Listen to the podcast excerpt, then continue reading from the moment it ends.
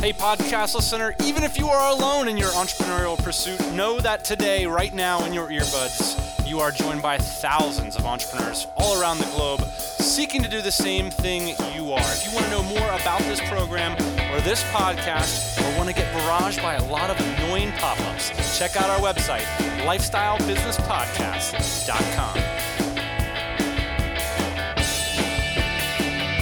Yeah, buddy, it's Thursday morning, and that means it's time for another Lifestyle Business Podcast. We believe that building a business is the ideal way to create more freedom and opportunity for you, your family, and those around you, those around me on the Skype. In it to win it is my co host, the man who would make a fine addition to any F1 pit crew. I mean, the other day we were walking out uh, of, a, of, we were out of the bars here in the Philippines.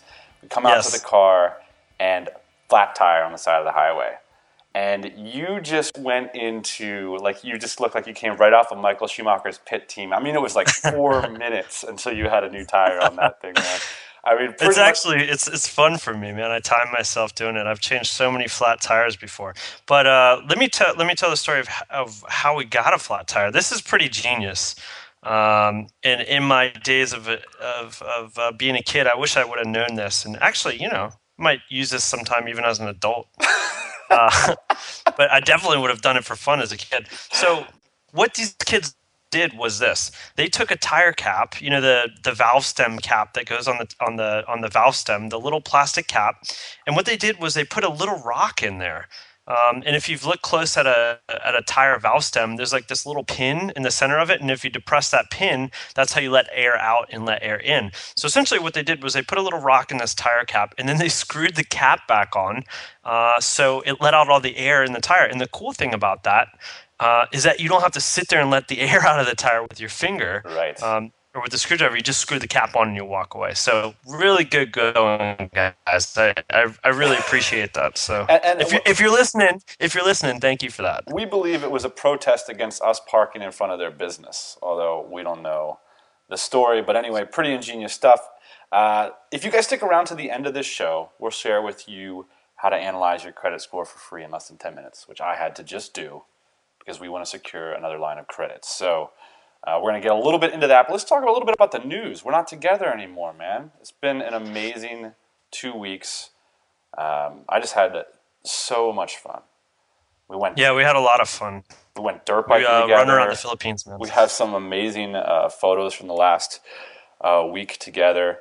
You know, we were took the yacht out the other day, our buddy's yacht, and uh, we walked by. We shook the hands of a billionaire. We had no idea we were doing that at the time. We were shaking his hand and saying hi.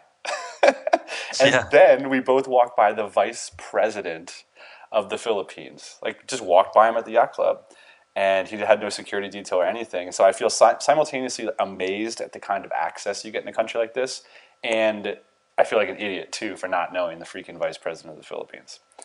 Yeah, and our other buddy uh, not too long ago sat at the table uh, with the president of the Philippines. So it is interesting as a Westerner how much access you can have uh, to these high-ranking officials and uh, rich guys in countries like the Philippines. Whereas, you know, I'm gonna, getting ready to go back to the states this week, um, hang out with uh, our team in California, and I'll be lucky to have dinner with one of them. I mean, they don't even want to hang out with me. so there's no, no chance of me hanging out with anybody like that. You were talking a little bit uh, earlier today about lifestyle designers versus the guys who make it happen.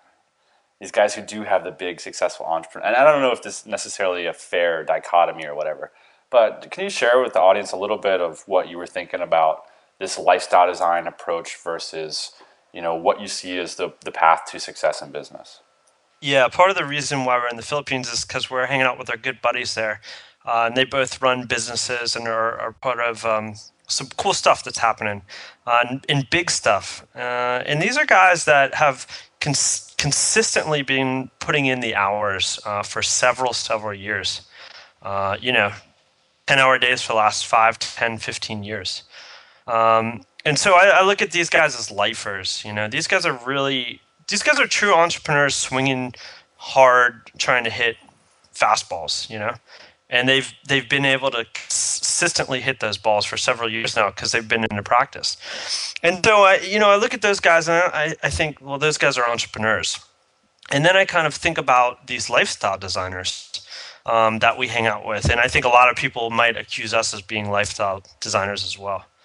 And um, I just look and, and, and I think about I think about how much time the lifestyle designer spends on his uh, his life, you know, and, and maybe not necessarily partying, but hitting those pleasure centers so often.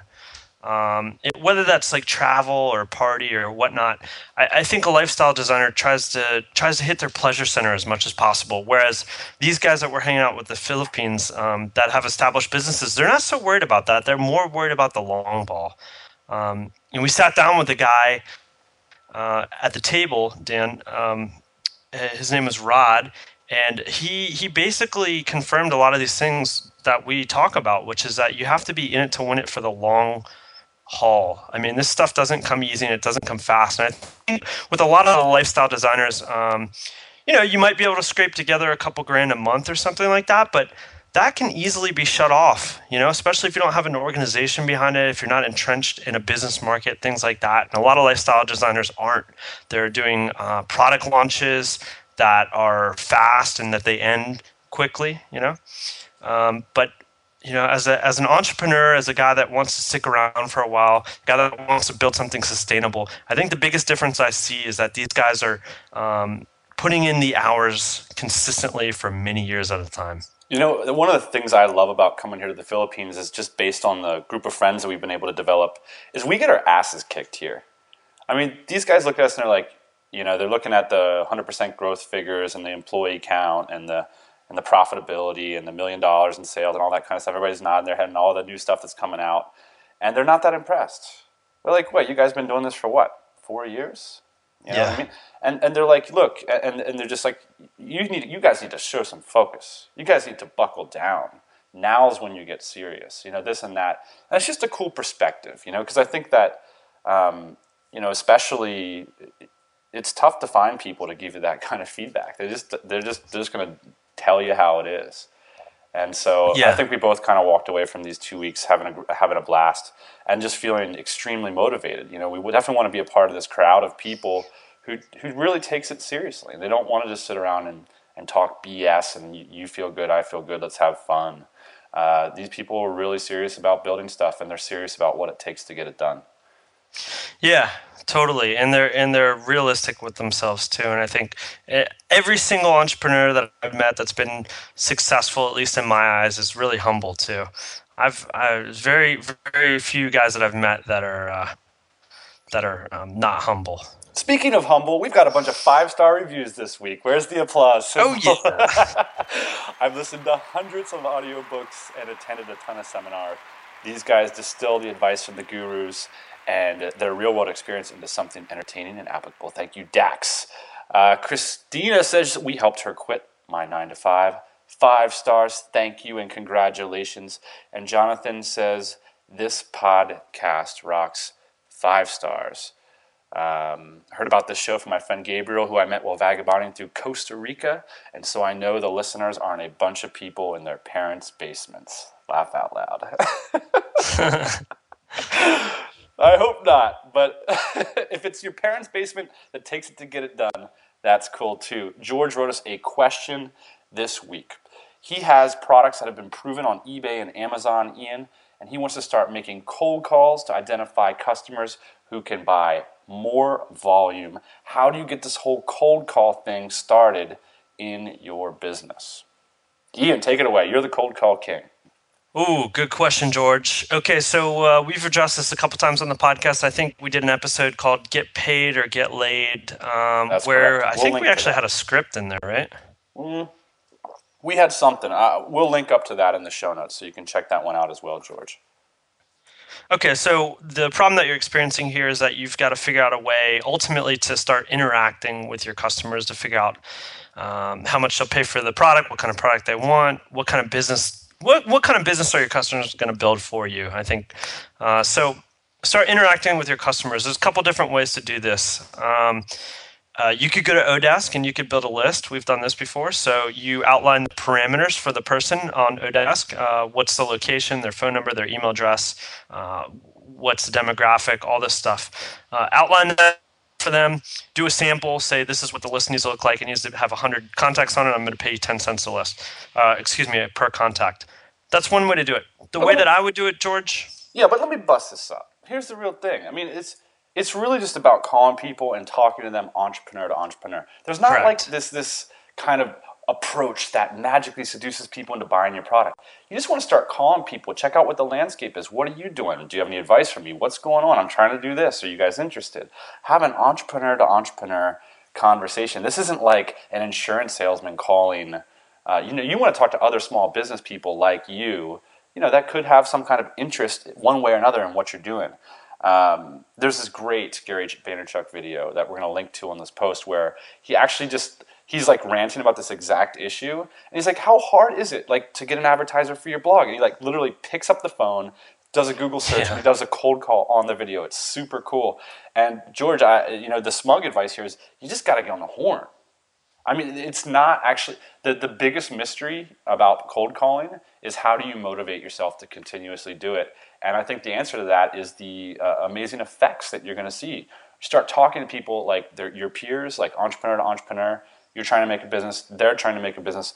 Find out where you can work together on stuff and start networking on the phone. I mean, Exactly. And so instead of, you know, my advice, what I was leaning into here, instead of building a list of 100 people, just build a list of like two or three. Just see if you can close one sale with one person over the phone, Yeah. you know, and, and scale it from there.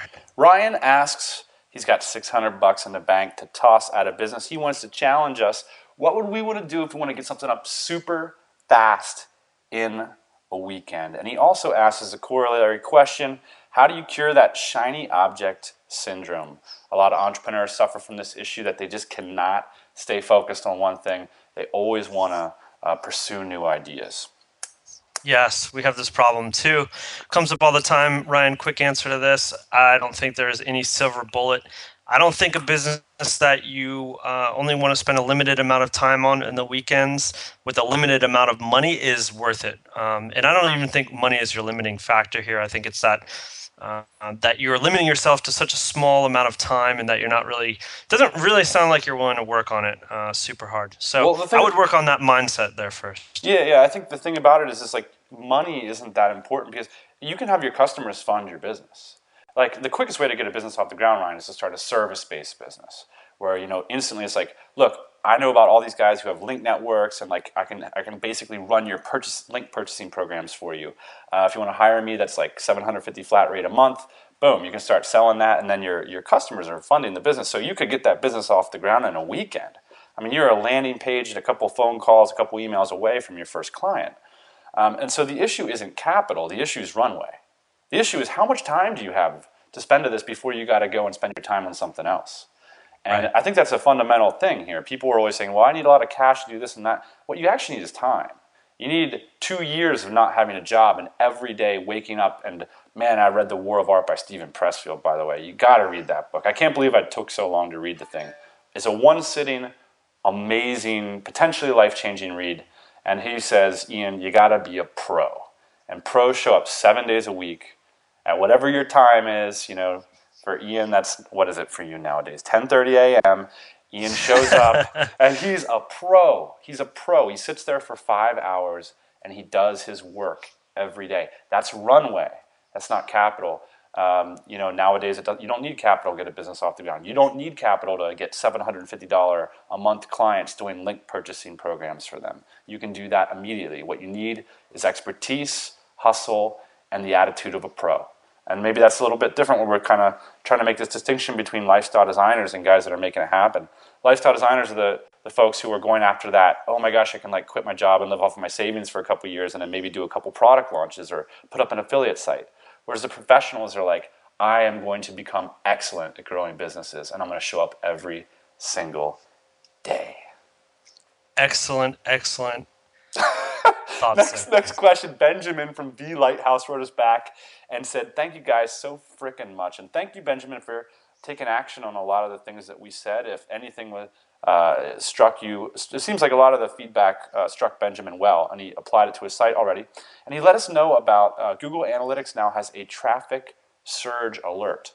And so Benjamin. Yeah, before the uh, before the show here, I just went in real quick, and I couldn't find it, so I'm interested to hear from uh, people out there about that because I'm usually kicking around in that in that tool. So, what is the uh, Surge tool? Yeah, we'll check that out. Uh, apparently, it went off twice, so the LBP listenership is uh, got some pull. When the LBP listenership moves around, it's like Nice. boom! It's like sends sends off alerts. Thanks, Benjamin. We're looking forward to hearing your updates in a couple months. How about this story about Scott? I got to share this really quick. Uh, he basically said, "I fell in love with your podcast, guys." So, uh, what he did was he took a trip to Thailand, right? Travels all through Thailand and listens to our uh, 50 episodes in a row while he was traveling. Yes. Uh, that's kind of cool. It reminds me of like a spiritual retreat. That's definitely something that I remember we had a trip like that together where we went to China together. And it was a product development trip and we were listening to podcasts and we were dreaming of, you know, changing our lives and all this stuff. And so I really relate to these kinds of emails, Scott. So I appreciate uh, you sharing that.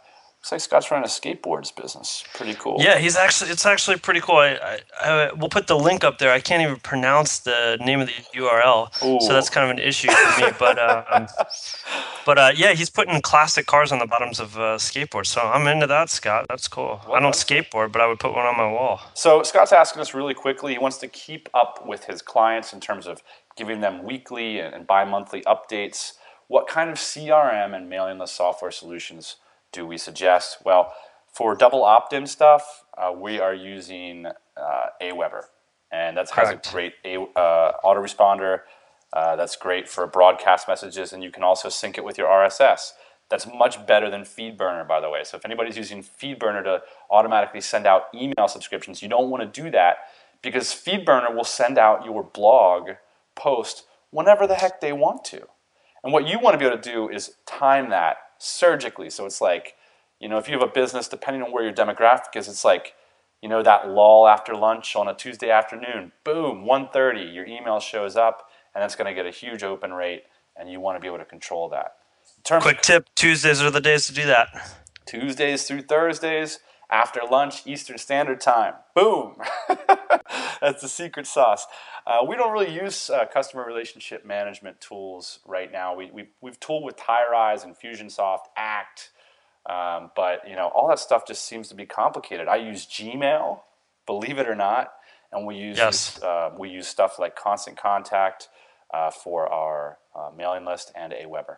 So that's Yeah, what it is. Google. Um, the Google Suite is nice. So e- even the calendar we use, uh, you know, put a little note in the calendar three weeks out, ping yourself, it emails you, and then you call your customer back. Yeah, and of course, and I actually use um, a Boomerang for CRM all the time because if I write to somebody, you know, and I say, "Hey, in two weeks we're going to send you a report about this," and then a week and a half later I get an email that says, "You got to send this guy a report," and uh, that's been really useful for me. So that's Boomerang for Gmail.com. We'll we'll link you up to that as well. All right, let's get moving on to the meat and potatoes. Today we're going to talk about six financial tips uh, from the pros. These are from the big guys, us hanging out uh, on on on the half a million dollar boats, listening to financial advice. There's a lot of credibility in this situation, so we believe it. Take notes, write it down, and we're going to try to apply this stuff in our business. Um, our buddy Brian has uh, an overall mantra that he he tells anybody in business. So I'll share Yeah. that just. To, and this is it, and because because Brian he's a cool guy, and he'll get on these huge rants, you know. Uh, But then he'll say, "But you know what? It, it just all comes down to one thing, and it's you work hard, you work smart, and then the refrain: you don't spend your money." And uh, this is another way to say cash is king.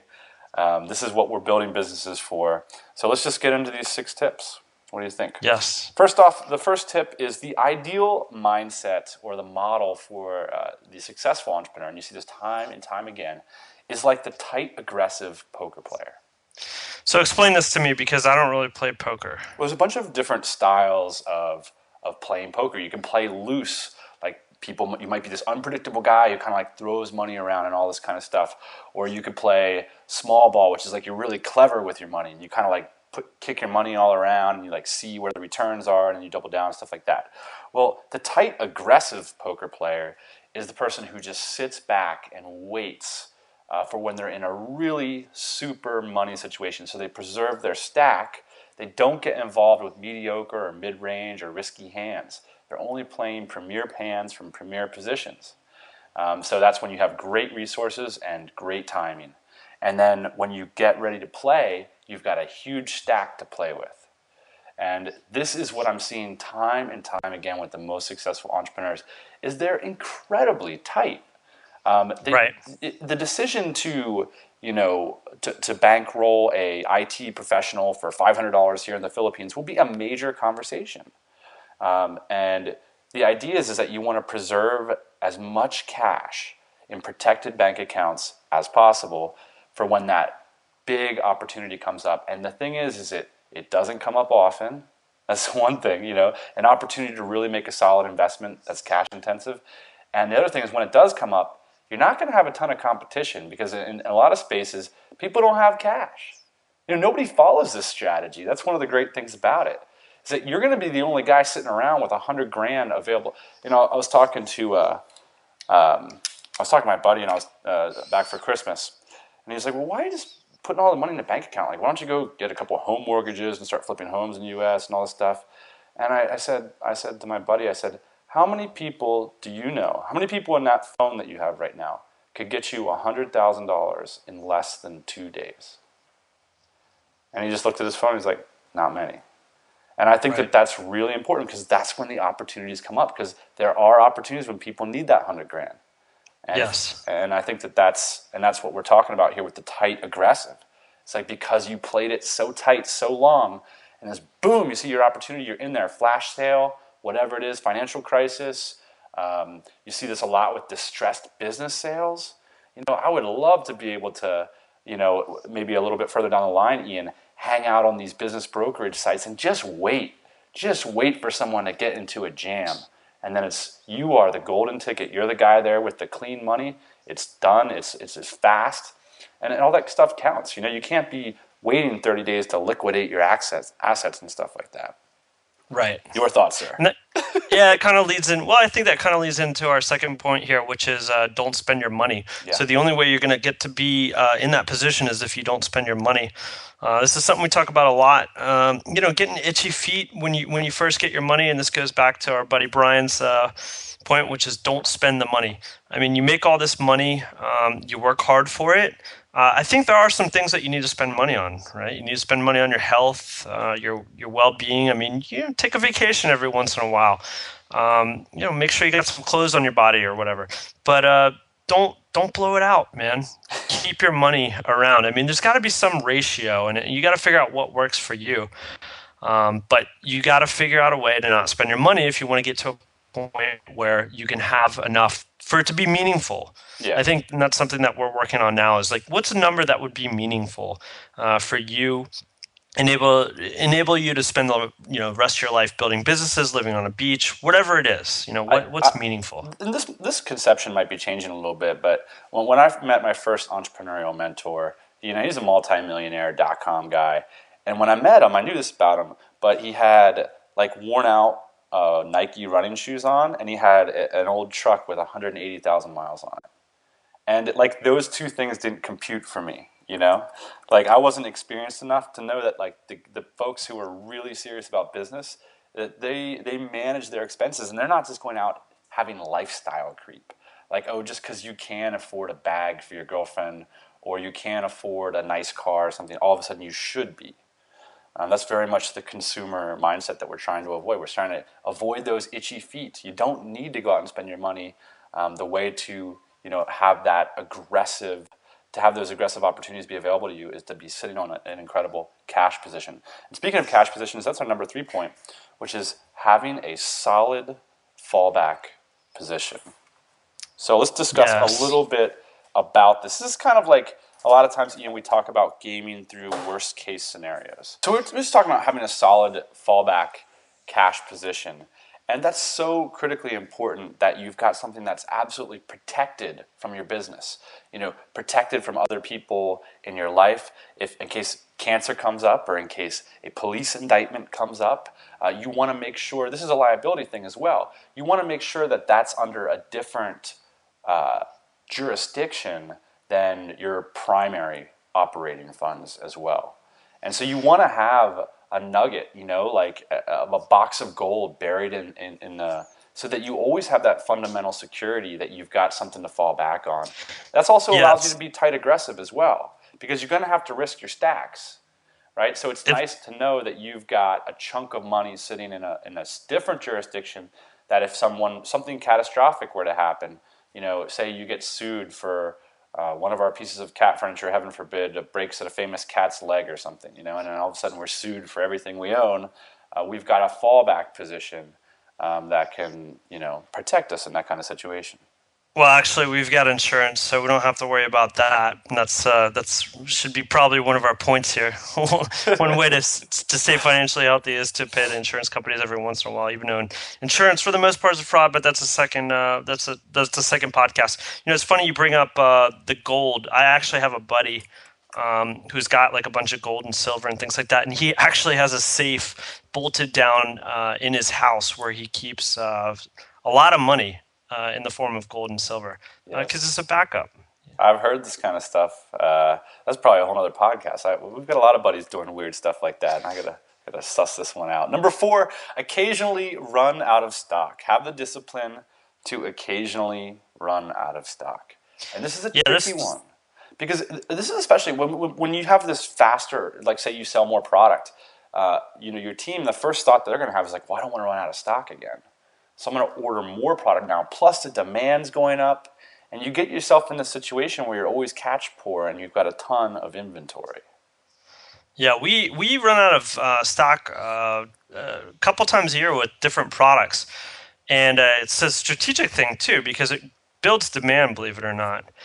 And uh, but but we also do it so we don't have all of our cash wrapped up in these products. So product businesses are tough because um, you look at your uh, warehouse and then you look at your bank account and a lot of times all your money is in your warehouse depending on how you're ordering. And what you want to do is you want to keep as little inventory as possible um, and, and trying to make those turns as fast as possible. So for us it's around three months or something like that. What you don't want to end up with is enough inventory to last you three years because a lot of things happen in three years right? The marketplace changes. Sure. You got to drop the price the price increases decreases. It's not a good idea. pay for storage you know there's a lot of things that happen there that you might not so easily be able to account for. I mean, I, I think of this like the, the office worker who walks into Office Max and they're like, well, if I buy, we're going to be using paper in three years, so I might as well buy three years worth of paper to get a 20% discount or whatever. And, right. and this is a very common kind of mindset. It's like, well, we're going to use it anyway, right? So let's buy it. And that hurts your cash position um, and it leaves you with a lot of exposure. And another way to think of this, this is another way to think about like being aggressive on this front is, you know, if you just let yourself buy on emotion here, um, you're gonna buy too much. That's what ends up happening because you want to make sure you're in stock all the time and all stuff. It's the same thing about hiring on emotion. To be honest, I mean, it's like the moment you have an extra thousand dollars, like, well, let's hire an extra person for that, you know. And it's like that's another thing you want to be careful of is like overhead creep. It's really easy to overinvest in your business when you should be dropping more of that cash to the bottom line. Right. So let's talk about number five because I think we're getting quite long winded here. Only take a loan for appreciating assets, inventory, real estate, or bullet loans for manufacturing. This is an important one. Everybody's always talking about going out, raising capital, all this stuff. It's just such a 1% situation, you know? Uh, I am not a fan of taking on financing because I want to be the owner. And when you take on financing, you don't own stuff anymore. Yeah, I love. Uh, we met with Justin Folker a couple weeks ago, uh, and he said something that really uh, reaffirms my beliefs, which is if you're taking money in a company before uh, it's producing anything, that's not a business. Yeah. Um, and, and I've really believed that with like this whole startup community and everything. For the most part, in my mind, like it's BS. These guys aren't. These guys are building something but they're not building businesses. I mean, they're building hype and things like that, and and they're taking money, and it's it's not they're not turning it into money. I mean, it's it's a big bubble in my mind. So um, thank you for that, Justin. I, uh, I, I appreciate you reaffirming my thoughts about that. That's really good for me. That's really good for me. Well, and but, I uh, mean, you know, you could be clever and say, well, your customers are actually the VCs or the investors, and what you're really selling them on is an idea of the future, and it's going to trickle down, all this kind of stuff. But yeah, that's not the kind of business that we're talking about. We're bootstrappers. Right. We're exactly. people that, and, and what Justin knows and what we know is that your customers and your clients can fund your business out of the gate, whether you're a technology company or whether you're a service company or whatever that is. And so, you know, our customers funded uh, our first production run essentially. I mean, we were able to secure a bullet loan because we could prove that we were going to make this thing happen. I mean, we had orders coming through PayPal and refunded Correct. them. And then we went out and got a bullet loan at a great rate because it's not hard to get a bullet loan when it's a no-brainer when you can pay them back in three months. And so um, that's the only kind of loan that we're going to be hip to. Just getting into this these financial black holes is not something we're about. And then finally, beware of no-brainer investments. I got to be honest. I came home for Christmas, and somebody I knew leaned over and said, "Dan, I got to tell you about something." Oh no! I hate these conversations. Oh man, and it was the Iraqi dinar. I know, I know, I know, and I just, I just thought, geez, this. Look, if if this is a good opportunity, first off, these people would not tell you because it hurts their position to share their investments with you. That's yes. fundamental facet of any investment is that the more people that own it, the less valuable it is. Okay, except exactly. some network effect stuff, but let's stick to these basic uh, assets. and, and, I'm just, you know, I'm just rubbing my temples on this one, you know, I don't know how to be tactful about it, uh, and so I just kind of let it let it go. But I didn't buy any Iraqi dinars, and and probably neither should you. Uh, yeah, yeah. So so with this, uh, you know, we've got some buddies that we've been talking about throughout the show that have a fair amount of money, and they get propositioned all the time to invest in different things. Uh, maybe a thousand opportunities come up a year, and not sometimes a year goes by and they don't even invest in one of those. Um, and uh, I, I, think that's because a lot of them position themselves as like no-brainer investments and things like that. Well, and so it's really hard to suss out the good opportunities. Well, there's just not that many of them. I think that's part of it. I mean, one of the things that that that wasn't apparent to me because you know we come up we come up in this culture, this consumer culture that's just like, oh, if you got ten thousand dollars, put it in the stock market. You know, if you, I mean, it's such a no-brainer. Why don't you go out and get five home mortgages or buy an apartment complex with your thirty grand or whatever? All these all these ideas that people are just like, this is such a no-brainer, and all these people, you know, that we're talking about would never even go for that in a heart, you know, in a million years you know, talking about like they wouldn't get a mortgage unless, you know, they're at least covering 40% down up front. And right. it's, it's like, well, what is the what is the difference there? Well, these aren't actually a, that great of opportunities um, when you're when you're looking at the numbers. And so I think the, the, the idea here is, is that it's a lot easier to make money from your companies than it is to make money from your money. It's what I'm hearing quite a bit. And you know, making money from your money is a full time job in and of itself you know, you've got friends who invest in gold and, and do well. And we've got friends that do invest in the stock market and do well. But they're not doing it because they hired some jerk off broker in, in, in, Tallahassee to manage their portfolio for them. That's not how that stuff gets done. Because, no, they're spending because, three or four hours a day on it. At least they're timing their sleep patterns with the market. They've been doing it for years. They're experts. If the jerk off in Tallahassee was an expert, he wouldn't be managing your crappy portfolio. That's the bottom line. That's how this stuff works. If it's a real opportunity, you're not hearing about it that easily. So beware of those no brainer investments. Your 10 grand that you've saved up over the course of a couple years, there's no easy place to put it, unfortunately. Let's get moving on to the quick tips, tricks, and or funny joke section. Well, I think it is true, Ian, that we're talking a little bit out of our comfort zone because we're sort of relaying messages learned from you know people that are much farther advanced than us. Yeah, to- totally. And I'm looking forward to some feedback on this episode, hopefully. And uh, yeah, we're on our way to, to, to working on some of these principles ourselves. I mean, I think we operate under most of these principles, but um, we definitely don't have nearly as much money as the people that are uh, putting these into play every day. So, one of the things, Ian, is I had uh, a couple delinquent accounts on my credit report that w- was hurting my credit score. And so a little muck up with AT and T here, a little misunderstanding with uh, a loan company there, and Can uh, can we get a shocking sound effect? What would that sound like?